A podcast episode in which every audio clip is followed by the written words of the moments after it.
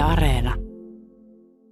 Por eso mañana, pensando en el espíritu constitucional de concordia, propondré al Consejo de Ministros conceder el indulto a los 9 condenados en el juicio del Procés. Huomenna esitän ministereilleni 9 katalanipoliitikon armahdusta. Teemme sen sydämestäni sovinnon eleenä. Näin sanoi Espanjan pääministeri Pedro Sánchez Barcelonassa juhannusviikon alkajaisiksi. Tämä on Ulkolinjan podcast. Käyn tässä läpi Espanjan ja Katalonian vuoden kovimman uutisen syitä, taustoja ja seurauksia kirjallisuuden professori Antoni Puigvertin, Barcelonan yliopiston opettajan Francesc Marc Álvaron ja toimittaja Lola Garcian kanssa. Minun nimeni on Pertti Pesonen.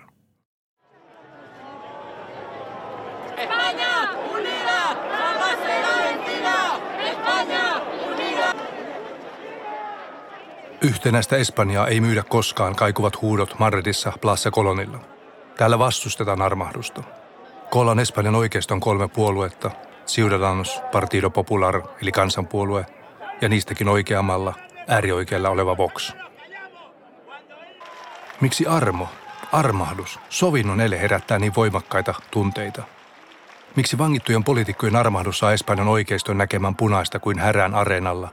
Eikö armolle ole sijaa Espanjassa? Miksi armo on Espanjassa ruma sana?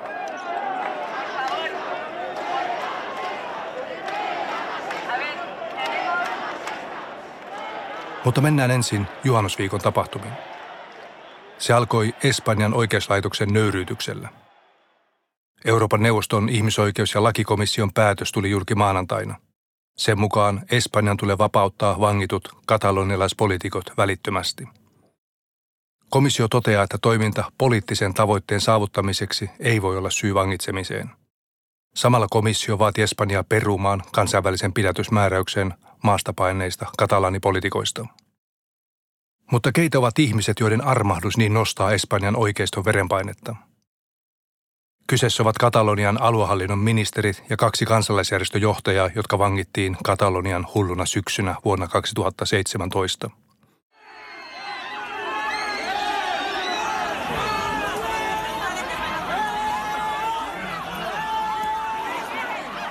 Olin paikalla Kataloniassa suurimman ajan tuosta kaoottisesta vyörystä, jossa ensin äänestettiin itsenäisyydestä, sitten julistettiin teatraalisesti itsenäisyys ja seuraavana päivinä kaikki julistusta tekemässä olleet hallituksen ministerit vangittiin.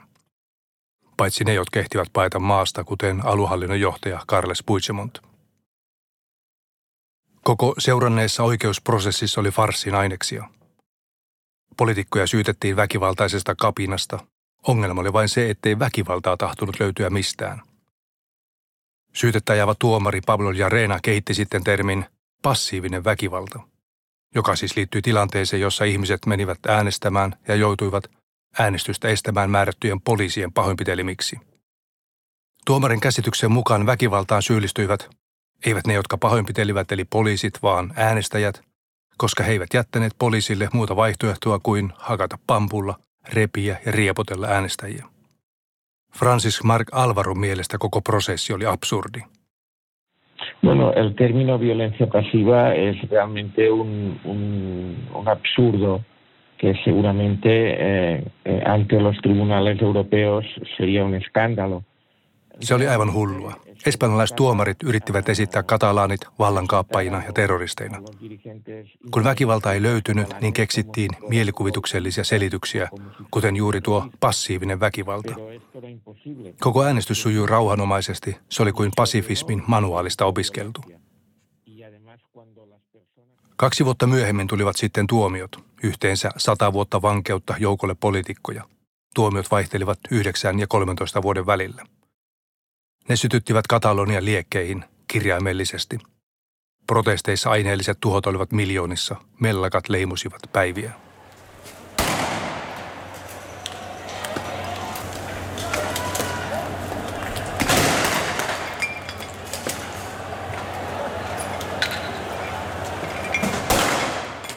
En ole ainoa, jonka mielestä tuomiot olivat kohtuuttomia ja merkki siitä, että Espanjan hallitus tarkoituksellisesti sysäsi poliittisen kuuman perunan tuomareiden hoidettavaksi. Ja mitä tuomarit tekevät? Tuomitsevat, tietenkin. Bueno, mi opinión personal es que se trató de un juicio puramente político. Se oli täysin poliittinen oikeudenkäynti tilanteessa, joka ei ikinä olisi pitänyt olla tuomareiden päätettävänä. Tuomio oli etukäteen päätetty. Siinä haettiin väkivaltaa ja vaikka sitä ei löydetty, niin tuomiot olivat aivan suhteettoman kovia.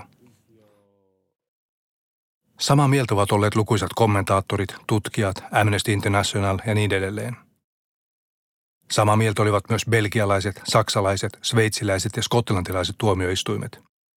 Yhdessäkään niistä ei noteerattu Espanjan tekemiä luovutuspyyntöjä paineista katalaanipoliitikoista.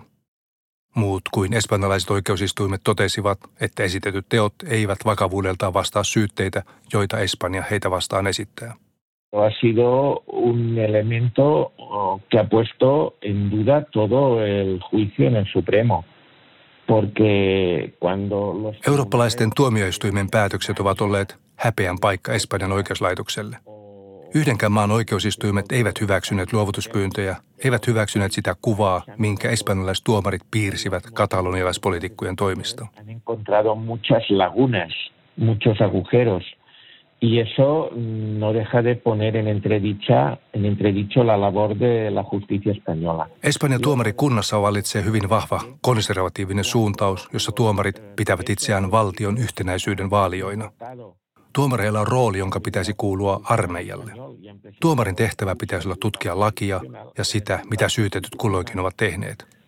Tras la muerte de Franco, sí, hubo una modernización del ejército en España y muchos franquistas, la mayoría fueron jubilados y apartados en cambio. Francon kuoleman jälkeen Espanja modernisoitiin, mutta se uudistus jäi kesken oikeuslaitoksessa.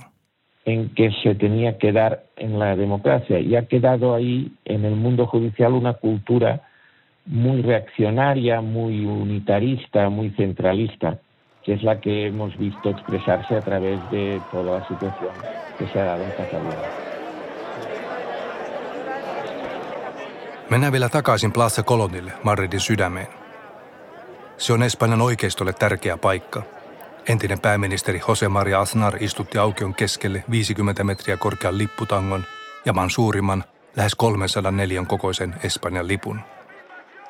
Aznarille se oli symboli Espanjan voimalle ja yhtenäisyydelle, sille, miten Espanja on Madrid ja Madridista maata hallitaan.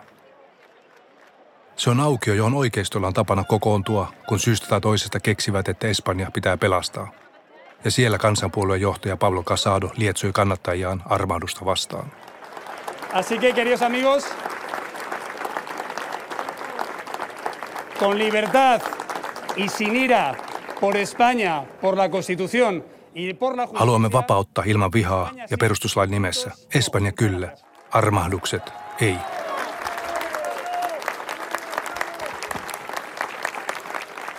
Varsinainen sammakku kuultiin taas kerran Madridin aluejohtajan kansanpuolueen nuoren kyvyn Isabel Díaz Ayuson suusta.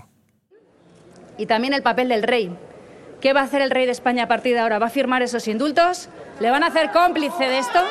Mitä tulee tekemään kuningas, kun pääministeri tuo armahdukset hänen eteensä? Allekirjoittaako? Tuleeko kuninkaasta kansarikollinen? Me kansanpuolueessa puolustamme perustuslakia ja lainmukaista menoa. Ayuso puhui puolueen päämajan parvekkeella ja puoluejohtaja Pablo Casado kiemurteli kiusaantuneena taustalla. Syynä on se, että armahdukset eivät mitenkään kuulu kuninkaalle. Ei hänen tarvitse kuulua eikä hän saa allekirjoittaa tai olla allekirjoittamatta. Armahdus on yksinomaan pääministerin ja hallituksen päätettävissä. Me pareció un disparate y unas ganas de generar ambiente alrededor del rey. Isabel Díaz Ayuso sotki kuninkaan mukaan hyvin arvottomalla tavalla. Se oli kauhea möhläys. Kuka tahansa ensimmäisen vuoden valtio-opin opiskelija tietää, että kuningas allekirjoittaa kaiken kyselemättä. Se on puhtaasti tekninen muodollisuus.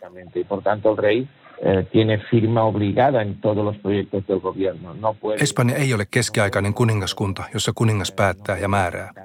Ayuso osoitti tässä aivan alkeellisen tietämättömyytensä Espanjan politiikasta. Kuka tahansa vähänkin yhteiskuntaa seuraava tietää tämän. Ayuso ei tiennyt.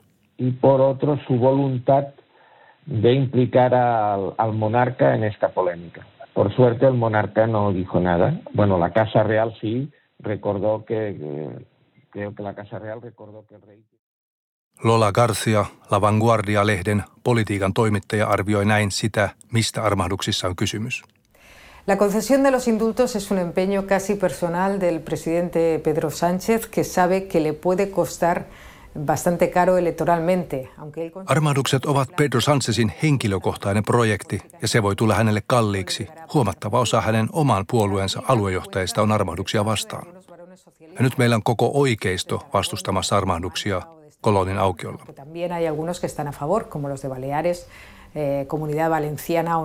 Myös tuomarit korkeimmassa oikeudessa vastustavat, koska armahdukset paljastavat, että tuomiot olivat liian kovia.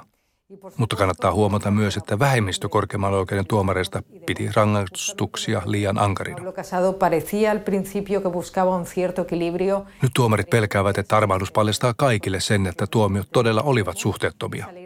Puhumattakaan Euroopan ihmisoikeustuomioistuimesta, joka vielä käsittelee tuomioita tuomittujen valituksen vuoksi. Tendremos la foto de los tres partidos y de Pablo Casado también en la Plaza de Colón de Madrid. El independentismo también ha acogido con tibieza esta medida. No es que no quieran los indultos. Pääministeri Pedro Sánchez puolusti armahduksia sillä, että ne antaisivat uuden alun yhteisymmärryksen ja sovinnon hakemiseksi Barcelonan ja Madridin välille. Comparezco ante la opinión pública española para informar de que el Consejo de Ministros de hoy ha acordado conceder los indultos a los 9 condenados. Haluan kertoa nyt kaikille espanjalaisille, että olen päättänyt armahtaa kaikki 9 katalonialaista poliitikkoa, jotka ovat vangittuina. Sentencia firme del Tribunal Supremo que el gobierno no pone en cuestión. Kaikki armahdukset ovat ehdollisia. Armahdetut eivät saa osallistua politiikkaan 3-6 vuoden aikana. Tärkein syy armahdukselle on se, että meidän pitää palauttaa vuoropuhelu ja yhteisymmärrys Kataloniaan. A favor y en contra de la medida de gracia, el Ejecutivo ha estimado que existen razones de utilidad pública que aconsejan conceder los indultos. Cuando las encuestas preguntan al conjunto de España sobre los indultos, la mayoría está en contra de los indultos. Cuando se pregunta solo en Cataluña, kun kysytään armahduksista, niin enemmistö Espanjassa vastustaa niitä ja Kataloniassa enemmistö puolustaa niitä. Luulen, että Sánchez on tajunnut, että nyt enemmistö vastustaa, mutta se vastustus voi unohtua, jos suhteet Katalonian ja Madridin välillä paranevat. Ja on tärkeämpiäkin aiheita, kuten korona, työttömyys ja tarve luoda uusia työpaikkoja.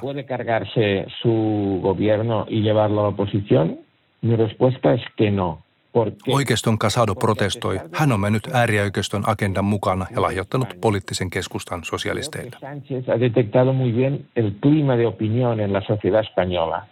Y ese clima de opinión es contrario a los indultos, pero tiene otras preocupaciones principales. Entä miksi armahdus on niin vaikea sana Espanjassa? Tässä kannattaa muistaa eräs espanjalaisen kulttuurin ruma erityispiirre. Se, että maassa on tapana lyödä lyötyä, armoa ei helposti anneta. Kuten eräs jalkapallovalmentaja sanoi loukkaantuneesta vastapuolen pelaajasta, al enemigo ni agua, eli viholliselle ei edes vettä. Näin aihetta pohtii kirjallisuuden professori Antoni Puigvert. Los fuertes deciden lo que es bueno y lo que es malo, y entonces quien se escapa de esto, pues tiene que ser sometido. Heikoille ei anneta armoa, ei edes vettä, kuten sanoit. Vahvat päättävät. Se on osa Espanjan kyvyttömyyttä puolustaa vähemmistöjä. Se on myös demokratian laadun merkki, tuntevatko vähemmistöt oloaan kotoisaksi. Ja Katalonia Espanjan vähemmistönä ei ole tuntenut.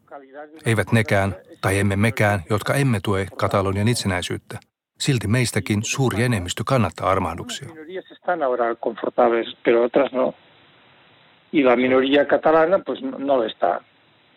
Incluso los que no nos manifestamos como independentistas, Kansanpuolueen johtaja Pablo Casado aloitti jopa nimien keruun armahduksia vastaan. Kuten vuonna 2006, kun puolue keräsi 4 miljoonaa allekirjoitusta Katalonian itsehallintolakia vastaan. Kansan suussa tuo kampanja kääntyi nimien keruuksi Kataloniaa vastaan. Ellos consideran que ir contra Cataluña. El PP considera que ir contra Cataluña les da votos en el resto de España. Kansanpuolue ajattelee, että vastustamalla Kataloniaa saa ääniä muualla. Mutta kannattaa muistaa, että Espanjassa ei voi voittaa, jos ei pärjää Kataloniassa. On 4 tärkeää aluetta: Valencia, Andalusia, Madrid ja Katalonia. Ja Kataloniassa kansanpuolue on aivan marginaalissa, sillä on vain 3 edustajaa. Ganar en 4 territorios clave, que son Madrid, Andalucía, Cataluña y Valencia. Espanjan oikeiston vika on se, että se ei ajattele maan, vaan omaa etuaan. Kun Katalonia kuohui ja kansanpuolueen hallitus vastatoimena perui autonomian, niin sosialistit tukivat sitä. Mutta kun sosialistit ovat hallituksessa, niin kansanpuolue ei ikinä tue mitään, vastustaa kaikkea. Kun jonkinlaisena kostona Casado sanoi, että hänen puolueensa jäädyttää pyrkimykset uudistaa maan tuomarit valitsevan neuvoston kokoonpano. Nyt neuvostossa PP:llä on enemmistö, ja vaikka neuvoston toimikausi on päättynyt yli 2 vuotta sitten, niin puolue on pystynyt määrävähemmistöllä estämään uuden neuvoston nimeämisen. Näin Puigvert. So en realidad, esto es simplemente dar carta de naturaleza una actitud anticonstitucional completamente, porque la Constitución obliga. Casadon toiminta on täysin vastoin lakia. Lain mukaan neuvosto pitäisi uudistaa konsensuksella puolueiden kesken. Nyt Casado rikkoo tämän, koska pelkää, että neuvoston uudistus rapauttaisi nykyisen puolueen ylivallan korkeimpiin tuomarinimityksiin. Entä mitä nyt? Ovatko armahdukset uusi alku Barcelona ja Madridin, Espanjan ja Katalonian suhteille? No creo que se pueda afirmar. Esto simplemente desdramatiza el problema. Aunque los independentistas intentarán... En usko, että tästä tulee uusi alku. On niin paljon avoimia, vaikeita kysymyksiä, kuten maanpaossa olevien katalaanipolitiikkojen kohtalo. Mitä heille tapahtuu? Voivatko he joskus palata? Tai tilintarkastustuomioistuin, joka ajaa vakavia syytteitä katalaanin virkamiehiä ja poliitikkoja vastaan näiden raunioittamiseksi taloudellisessa mielessä. Sekin oikeusistuin on täysin poliittinen. Sitä johtaa José María Aznarin entinen korkea virkamies. Y bueno, es un estos organismos autónomos que funcionan con una lógica normalmente. Ja on itsenäisyysmielisiä myös, joiden mielestä sovinto ei ole hyvä asia. He ajavat mitä huonommin, sen paremmin politiikkaa. Eli mitä kärjistyneemmät välit Barcelonan ja Madridin välillä, niin sitä parempi. Ja koko Espanjan oikeisto totta kai vastustaa kaikenlaista yhteisymmärrystä ja tasa-arvoista suhdetta Katalonian kanssa.